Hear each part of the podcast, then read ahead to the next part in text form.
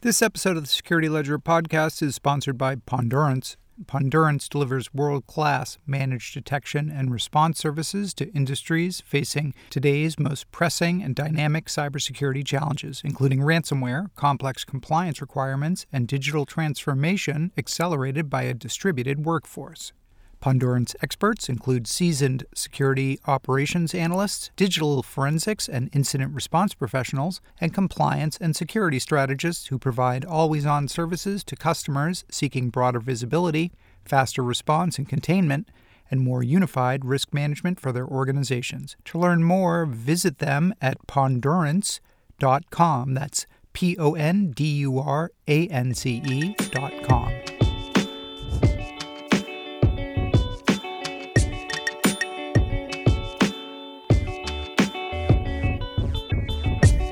Hello, and welcome to the Security Ledger podcast. I'm your host, Paul Roberts, editor in chief at the Security Ledger. In this spotlight edition of the podcast, sponsored by Pondurance.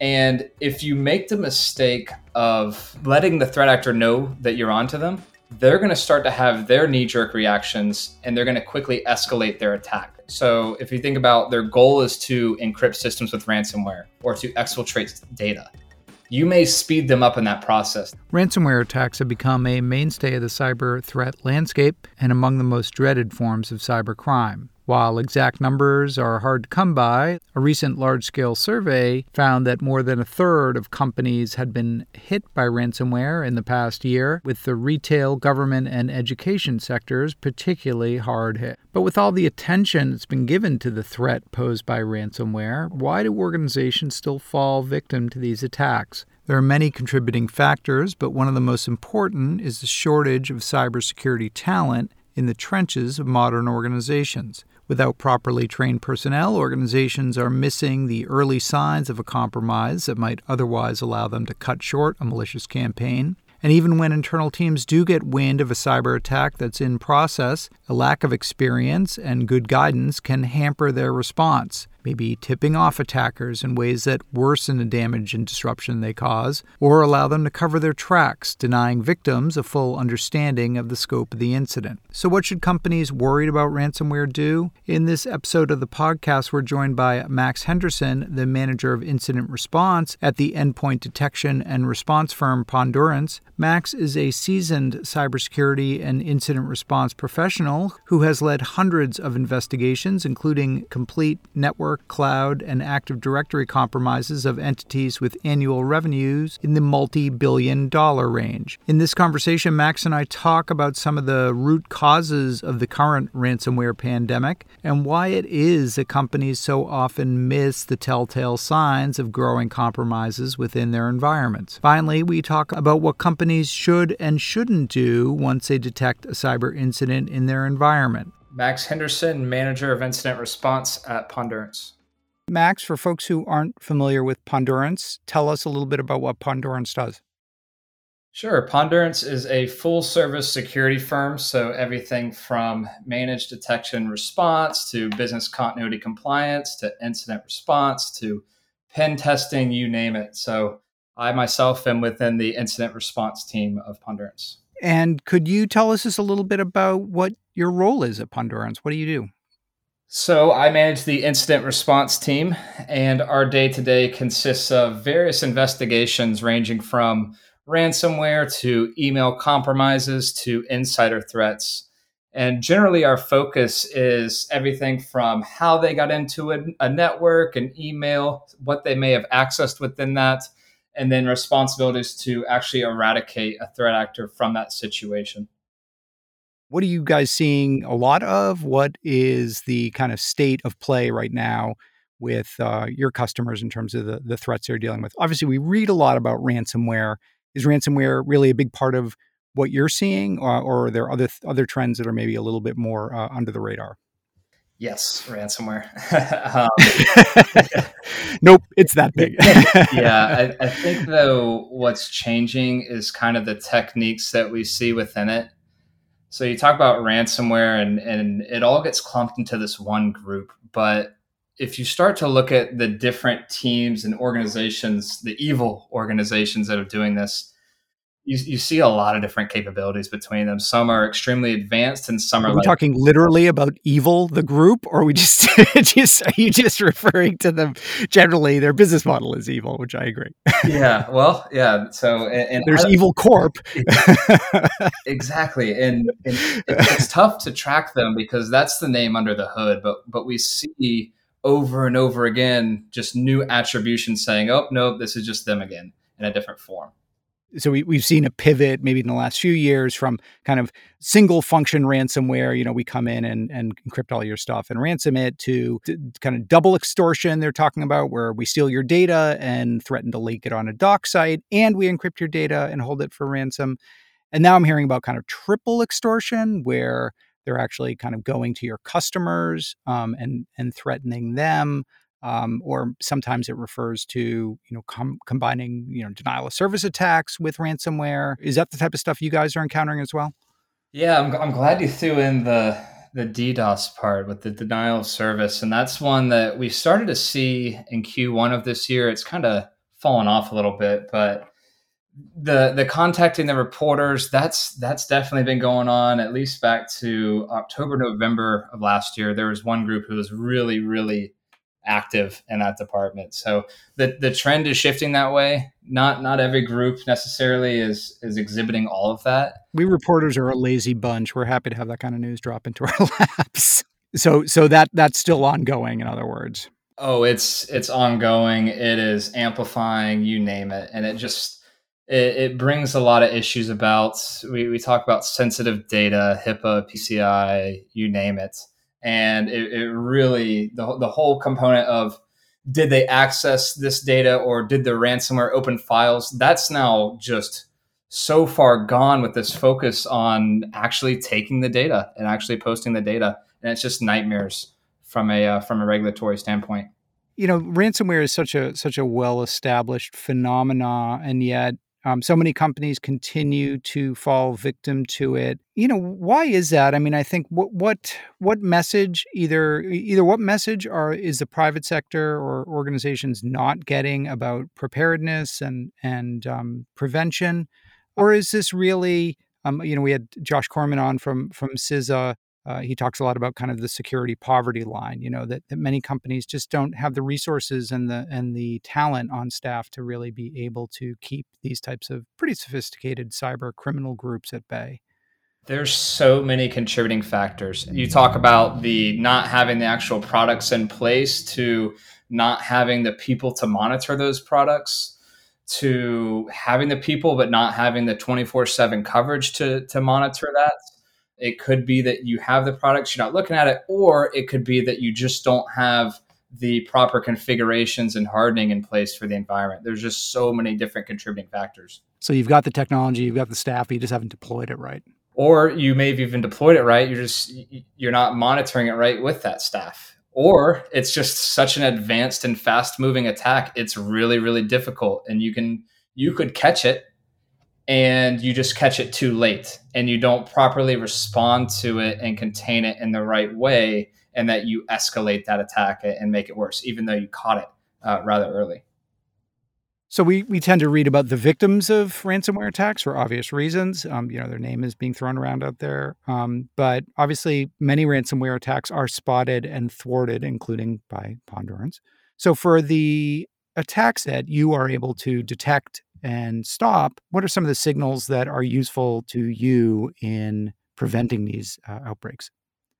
Yeah, I think you have to look at security in kind of two measures. Number one, on the automated front and kind of within that hardening the environment. So making it difficult to get in. I think that that's pretty straightforward. Where it gets a little more difficult is on the detection side of things. And a lot of people can detect an attack, but at what stage can you detect it? And how can you apply context to that detection? One common mistake that I see people make is that you you watch your antivirus, you watch your EDR solution, your endpoint detection and response, and you say, "Oh, great! This this quarantined something, it prevented something fantastic. It, it did its job. Now I'm going to go back to my day." And what they don't do is they don't apply context to what that actually saw. You may only see the tip of the iceberg of that attack, and you are not properly containing it, scoping it, and realizing how much bigger that scenario is. And uh, not much longer, you're probably going to have ransomware and exfiltration and you name it present on the environment. You're listening to a spotlight edition of the Security Ledger podcast sponsored by Pondurance. So, you talk a lot about both the long term and, and short term um, changes that you see in the ransomware space, sort of like strategy and tactics and short term tactical changes. What are you seeing there in terms of how ransomware groups are behaving once they've got a foothold within organizations uh, to kind of expand their reach, move laterally, and stuff like that? Traditionally, when we used to see them bring in these very blatant tools, Mimikatz, for example, it, it was very easy for antiviruses, EDRs to, to get a quick win there and just because it's such a low false positive ratio for them and as as they've shifted into these new modern techniques you start getting into the living off the land where these files that are already present within windows they have legitimate functionality. They have to operate for windows to run correctly. And when you start to abuse those tools you start moving beyond that okay this is 95% malicious. You start moving into that 50-50 range.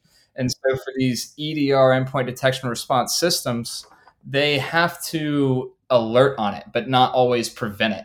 And so being able to rapidly spot that and apply that context is really critical. I think short term, though, especially when you respond to that type of scenario, we're talking about not the way that the actor has access into the environment. And if you make the mistake of letting the threat actor know that you're onto them, if you tip off your hand that you're responding to them, they're going to start to have their knee jerk reactions and they're going to quickly escalate their attack. So that would be kind of a, a short term escalation, rather. So if you think about their goal is to encrypt systems with ransomware or to exfiltrate data, you may speed them up in that process. They may say, okay, I fear that somebody's on to me right now. Let's just encrypt what I can now, or let's just take this data now on the contrary, they, they could just lay low and they could just diversify how they're present and just go silent. And now you don't know how to find them.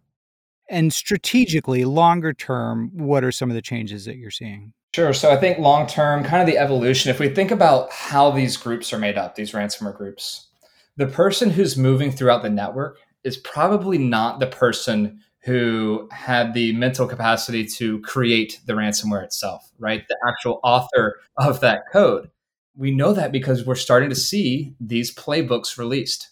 Somebody, a, a, very talented group of individuals, has created this repeatable process and they're passing it off to people who may not already know those techniques. And so the evolution of that is we we see uh, originally networks shifted from physical to virtual machines. Now we see these playbooks starting to update until uh, these these recruits rather how to get into these virtual machines. We see it tell them how to get into Microsoft 365. So as we update long term into new Windows operating systems, into the cloud, we're seeing uh, this select group of individuals start to document these procedures and processes and be able to provide that out for repeatable processes for those to follow. Sure. And I mean, we've seen attacks recently like Cosmos DB. I mean, it seems like you're starting to see a real focus on some of these common components of these cloud environments. Hack once, you know, steal many type model, I guess. So, you know, obviously there have been a bunch of big stories recently related to kind of third party attack, SolarWinds, and then the, the Kaseya attack as well. Do you hear this from your customers as well? And what is your advice to them if they're worried about that type of supply chain attack against Kaseya, you know, managed service provider, managed security service provider? Was themselves a provider to managed security, managed service providers. So that poses a real risk to their downstream customers because you know it's technology that uh, that their supplier relies on. What what can you really do about that type of risk, given that, as you said, uh, you know, bad actors are going to start looking at some of the pillars of these cloud environments to um, to target it's not good. Um, if, if, if, you look at all, if you look at all the different ways that these ransomware actors are getting into an environment, if you look at email, for example, when you click on an email and you infect that one system, you usually have this process of escalating privileges and then learning the network and moving throughout it.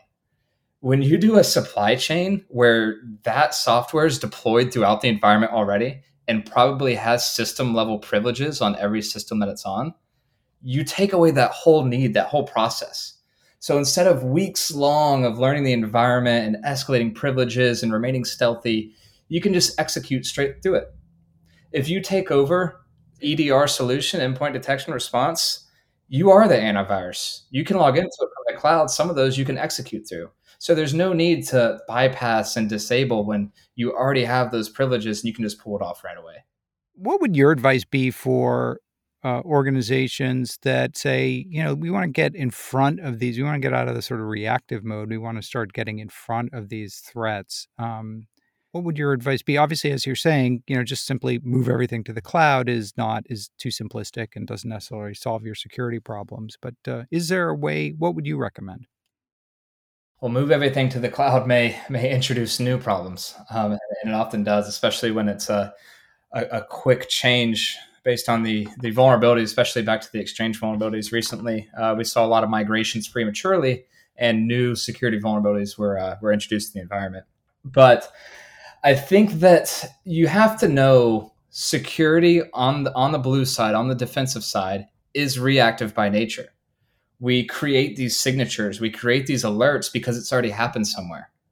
And so there's this ongoing battle where we're seeing vulnerabilities found, or we're seeing zero days introduced, or you're seeing this new supply chain attack where you then have to develop those alerts and you have to learn how to detect them. You have to have people who know how to recognize it, how to apply that context, and then how to properly react to it. And so I don't think that there will ever be a total prevention mechanism just because by nature we are a reactive defense uh, catering to the offense, the evil that is trying to uh, generate these new styles of attacks. Going back to your example earlier about kind of the, the EDR and, and organizations that are sort of like, oh, you know, the EDR stopped that attack. And so, you know, problem solved what would your advice to organizations, let's say you're an organization that has some hits from their EDR systems on particular clients, you know, there's there's kind of the early signs of an emerging attack. Obviously, as you said, the proper response is not to say few, uh, you know, we dodge that bullet. So what should they do? How should they escalate it in a situation like that where they've got some red flags that are popping up, but they're not exactly sure whether there is actually an attack going on, or if so, how widespread it is. Um, what what would your advice be? I think my advice is what not to do. Um, if, if you ever have a scenario where you think an attack's ongoing, do not restore that system. Do not wipe that system. You you want to isolate it.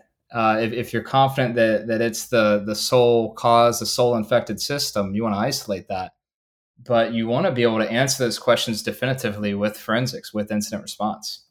If you walk into more than one system and you may have uh, very privileged credentials on the loose, that's a situation where more drastic measures need to be taken. If we talked about you, you could speed up an attack if you let that threat actor know that you're onto them. So if you start locking usernames, if you start taking workstations off, the threat actor is going to recognize that and they're going to escalate their attack. They're going to speed it up. And so it does get to drastic areas where you do have to bring in an incident response firm. Some of those actions may be to take the entire network offline. It just depends how early can you detect that? How how confident can you be that it's isolated to what you believe it's isolated to? To the point um, obviously many organizations are not in the business of doing security. They're in the business of doing other things and security is just kind of a necessary necessary evil. When should companies uh, look for third party help with some of these problems versus saying you know what? We can handle this internally with our with our own staff. Um, what, what would you what would you say on that? Yeah, and, and it is kind of tough because there's a lot of different attacks out there. There's a lot of different ways that you can walk into these scenarios.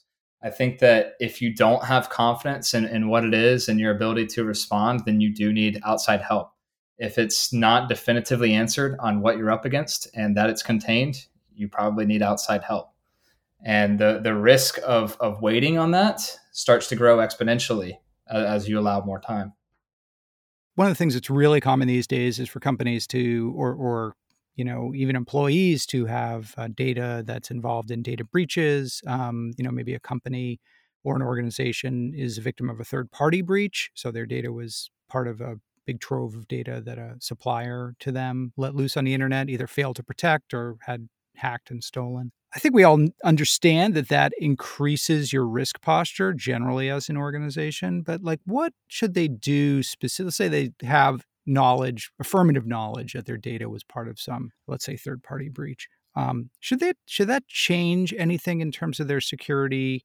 I'm thinking of actually, I'm in Massachusetts here, and we had um, we had a, a GIS software provider that left a Amazon S3 storage bucket exposed, like something like a thousand local communities in New England area that use them, had a whole bunch of really sensitive data that was left exposed. It was found by a white hat firm, but of course, you know, you never know if they were the first person to find it. I wonder, well, how does that change like the risk posture for those communities? Like, should they be out there looking in a, uh, you know, for for signals or threats in a different way, given that you know a whole bunch of their sensitive information was basically exposed to you know the public internet or not? Yeah, and it, it really depends on on what was leaked. I think one uptick that we've really seen lately is is a lot of unemployment fraud but I think that when when you start talking about social security numbers and, and sensitive information, you get into classic credit fraud that, that's been around kind of forever, right? It's just the same type of information. But I think that it, it really signals the due diligence for those investigations on the organization side.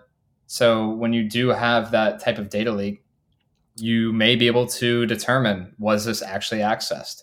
or or do we have no logs for that? Which is often a, a, common thing that we see. Beyond just a exposed bucket we see in these ransomware exfiltration cases where you know the ransomware actor may not have accessed some specific database but because they don't have logs i can't give them the confidence that that didn't happen.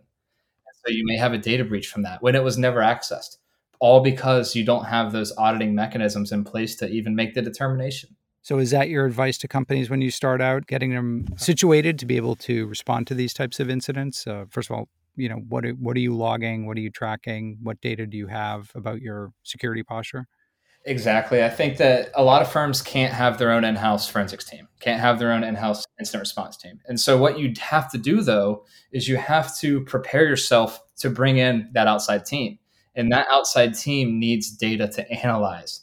And so you talk about retention, you talk about procedures to not wipe systems or revert systems. A big issue is that when ransomware happens, people start restoring right away. They say, oh, well, we have these great new backups. Let's restore to that. But you just restored your SQL database. And within that, I can't tell you if it was accessed potentially. And so now that may be part of a data breach because you just reverted it to a backup. We can't give confidence to it.